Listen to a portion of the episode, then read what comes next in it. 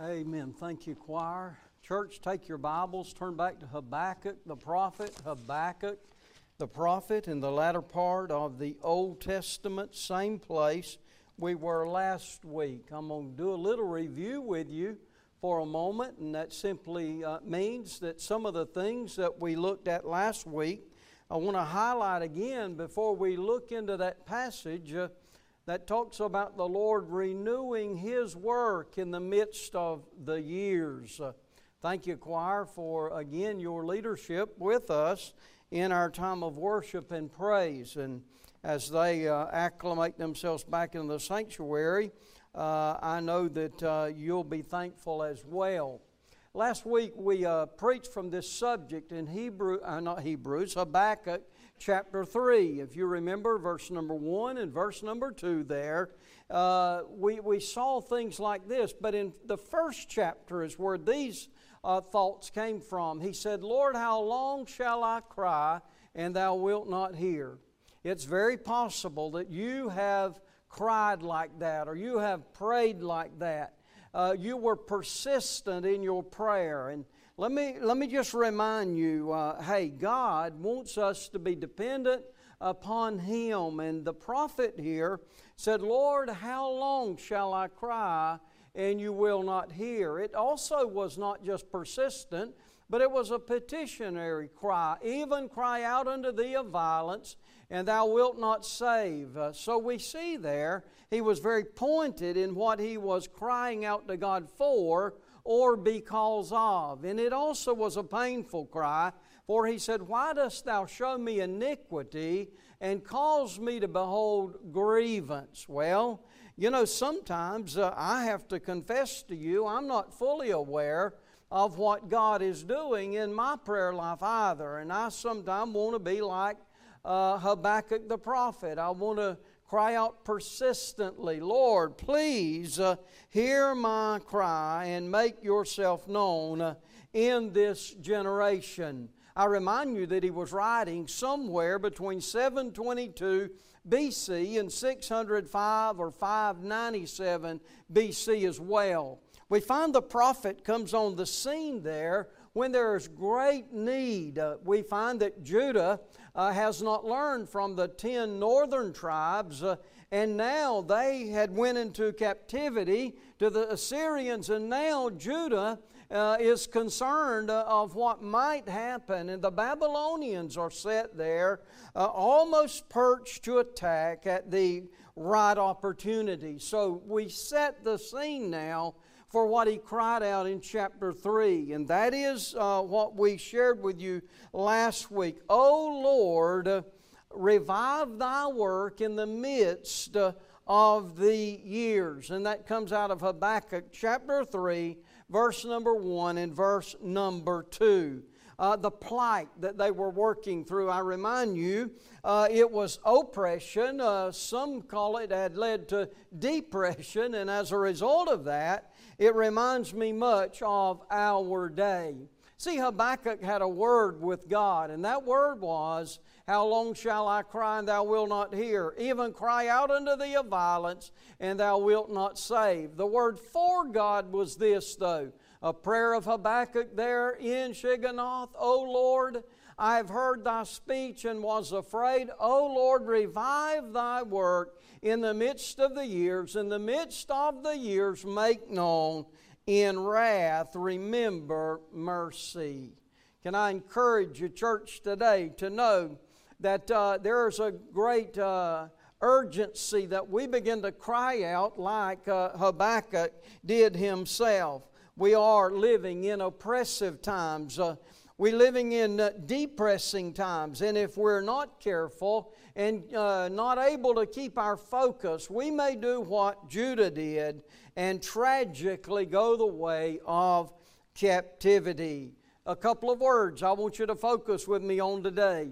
And that is in that middle part of verse number two there when he said, O Lord, revive thy work in the midst of the years. The two words uh, I want you to focus on with me for the next few minutes is thy work.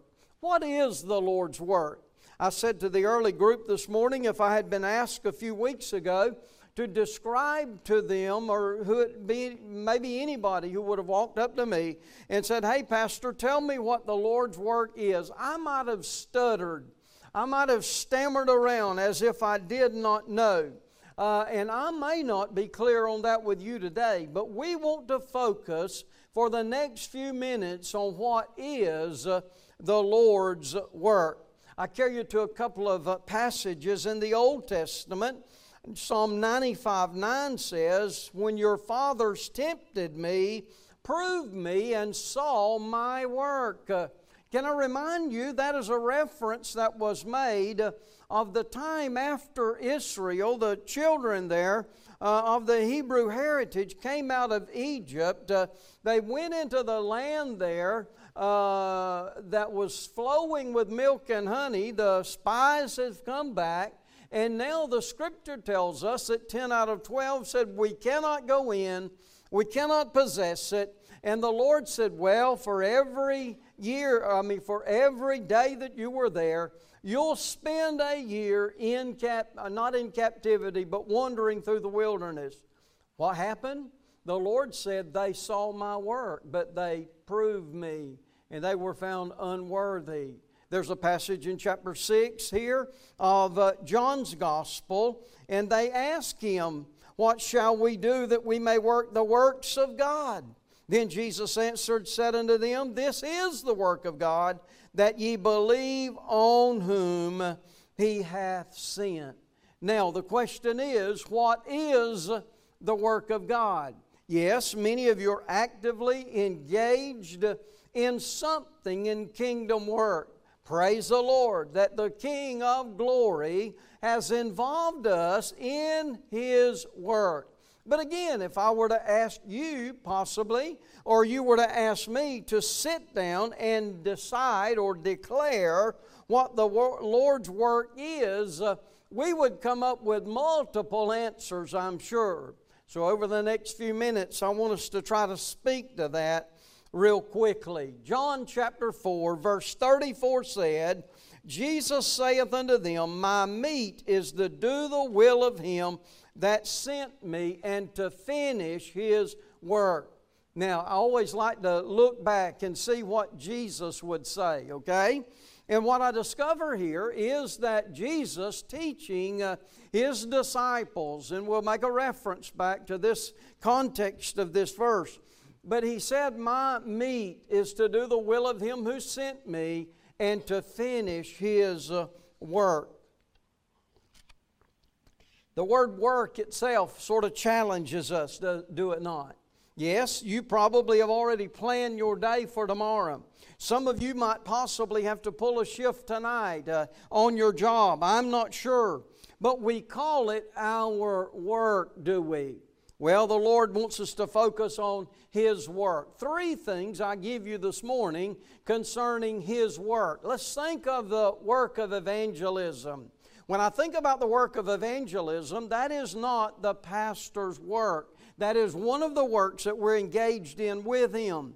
And I pray that you'll likewise see that that's a part of the Lord's work that He's also called you to engage in as well. He tells us in Matthew 28 Go ye therefore, teach all nations, baptizing them in the name of the Father, the Son, the Holy Spirit he told them uh, there again in Acts chapter 1, verse 8 Tarry ye here in Jerusalem till you're endued with the Spirit. Then shall you go forth into Jerusalem, Judea, Samaria, and the uttermost part of the earth. What was that work? It was the work of evangelism. There's also the work of encouragement that is vital. Friend, I have found very few people in my life that would say to me, I've never needed anybody's encouragement.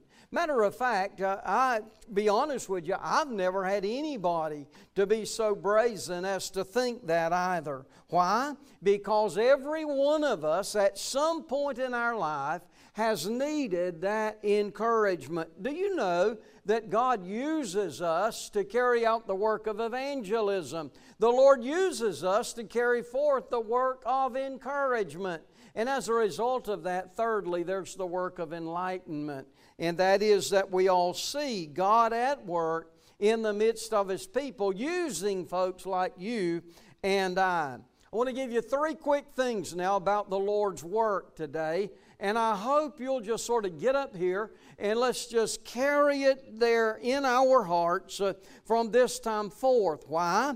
Because if you know anything about the Lord's work or church work, uh, you know that there is an urgent need today to revive the church work in the midst of our years, so to speak. Now, again, Habakkuk said, Lord, revive thy work uh, in the midst of the years. Yes, today you were in a small group Bible study. Yes, two, day, two weeks ago or so, the choir renewed their leadership in our worship services. There are incremental things that we are now continuing uh, to press forward with again. Some of these things we haven't done in 16 months or so. And as a result of that, it is uh, challenging to move ahead with that which we know God is doing in our midst. The Lord's work is urgent, it is pressing, it is critical, it is serious. In the New Testament, there's a passage, John chapter 4, verse 34, John chapter 4, verse 34 and 35. It said, Jesus saith unto them, that them are his disciples. He said, My meat is to do the will of him that sent me and to finish his work. Say not ye, there are yet four months, uh, and then cometh the harvest. Behold, I say unto you, lift up your eyes and look on the fields. They are white, uh, already to harvest. Now, some of you are aware of the harvest. You've been to the garden, you've harvested something. Maybe you say, oh, don't we, we don't harvest beans, we pick them. You understand where I'm going from there. Uh, you've got your little garden, you're picking squash, you're picking cucumbers, you have green beans, and oh, before you know it, you know, uh, that thing is in a full blown mode, and before you know it, rather than waste uh, that, you will share it with others. You know what Jesus said about his harvest? He said there, don't wait uh, and say that the harvest is coming. He said the harvest, which is the harvest there uh, of kingdom work, he said that it is uh, even now already.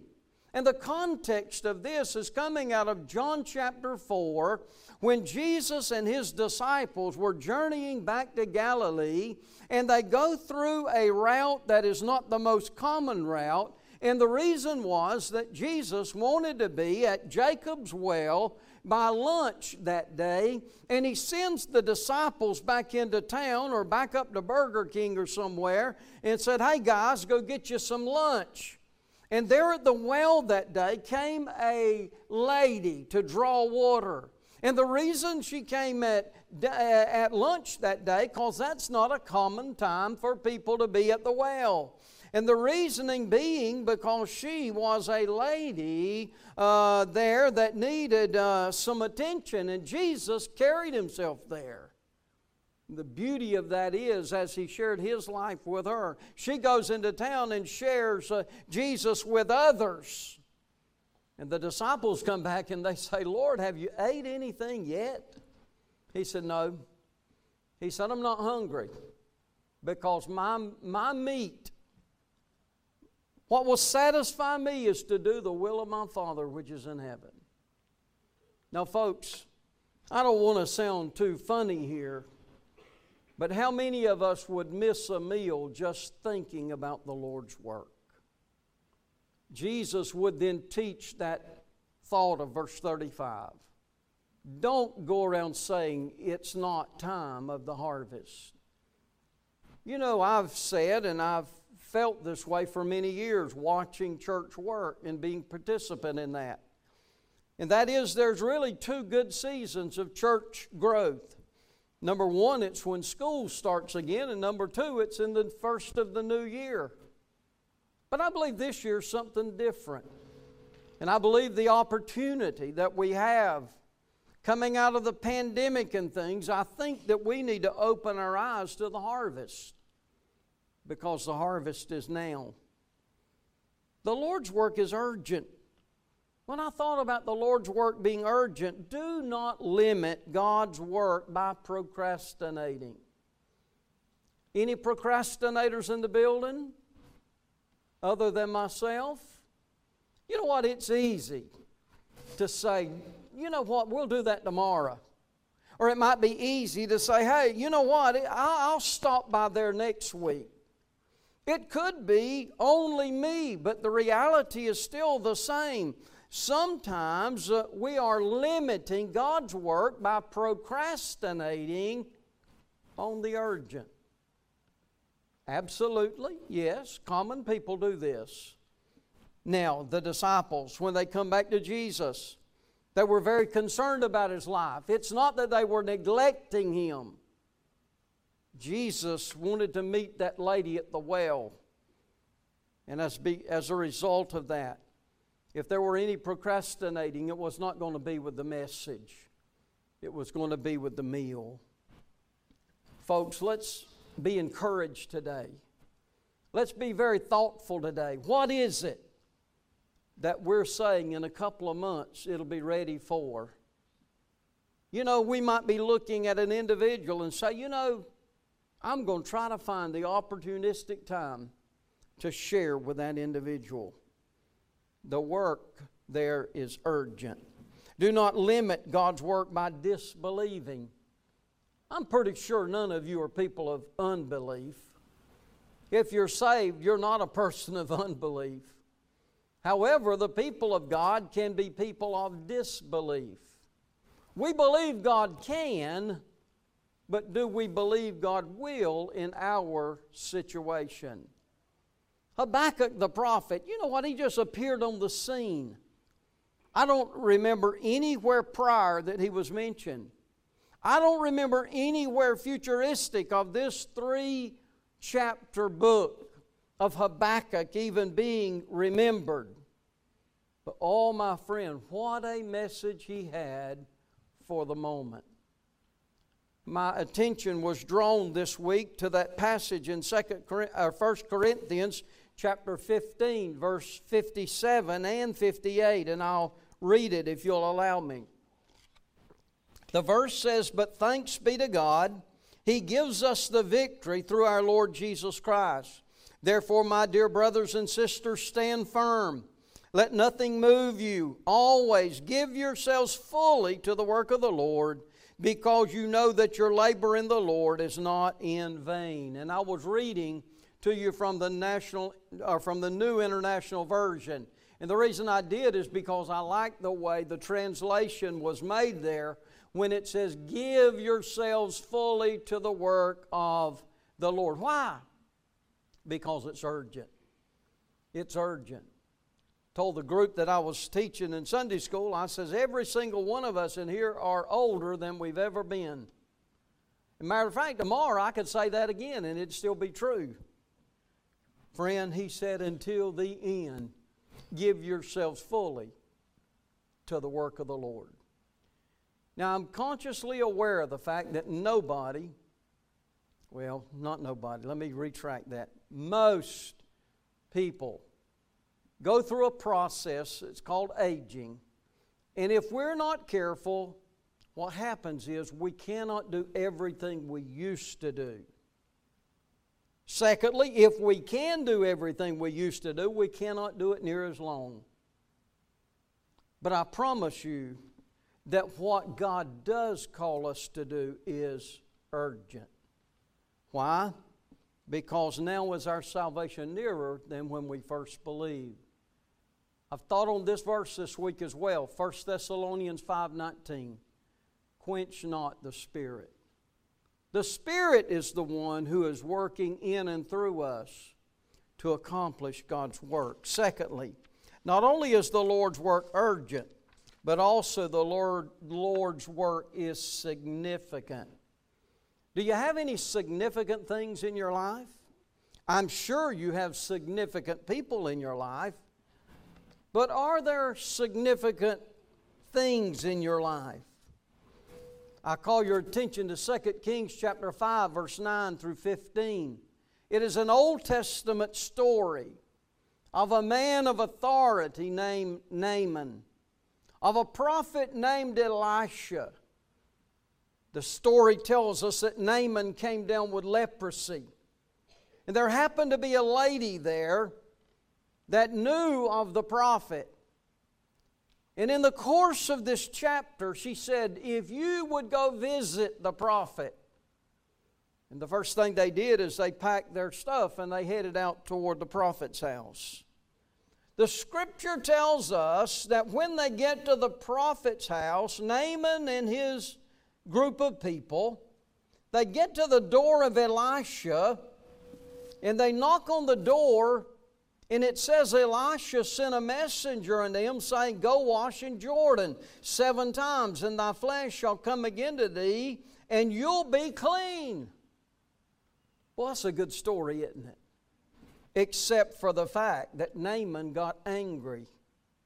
Naaman was wroth, verse 11 said, and he went away and said, Behold, I thought he would surely come out to me and stand and call on the name of the Lord his God and strike his hand over the place and recover the leper. In other words, now we find uh, the man who is angry because the prophet didn't take time to come to the door and welcome him and pronounce the cleansing. Can I remind you today? The Lord's work is significant. I don't say Elisha was wrong by not coming to the door. But can I promise you in the Lord's work, there's sometimes that God is at work when we don't understand it fully. He's using methodology that we might not have before embraced. And the scripture tells us that Naaman was wroth. I love those people that went with Naaman. And they said in verse 13, His servants come near and they speak to him and said, My father, if the prophet had bid thee do some great thing, wouldst thou not have done it? How much rather then when he said to thee, Wash and be clean? Sometimes it's good that we just got somebody around us with some urgency. And that person said to Naaman, Why don't you just do what the prophet said? Now, friend, let me just remind you the Lord's work is significant.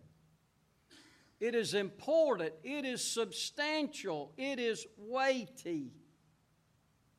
None of us can comprehend the uniqueness of how God is at work in people's lives that are around us.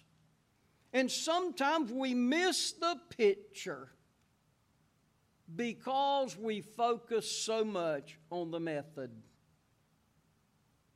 Do you know God wants you to be involved in work just like He was in Naaman's life and Elisha's life? You know, it was a woman, if I remember correctly, was the one that told Naaman's people about Elisha to start with. Look at the little people who some historians would consider insignificant doing what God had bid her do. I got a couple of things that I wrote in my notes there that probably for nobody other than myself. But it's this first seldom is God flashy, but He's always faithful. What you see on television in the name of Jesus is not always how God works. I hope you don't get angry for what I just said. God is seldom flashy, but He's always at work. Friend, let me just bid you don't be looking into things of beauty and color and flashiness. Look at God in the simple things. There's a second thing I'm still learning God is seldom early but he's never late. You know, Habakkuk sort of felt that way, did he? When he said, Oh Lord, revive thy work in the midst of the years. See, I'm only trying to get you to focus on three things of God's work. Number one is evangelism, number two is encouragement, number three, there is enlightenment. Yes, God's work is urgent. Just think about the next time you use this sentence and say, I have got to. Finish that sentence any way you want to, but you know what you just ascribed? That that is urgent.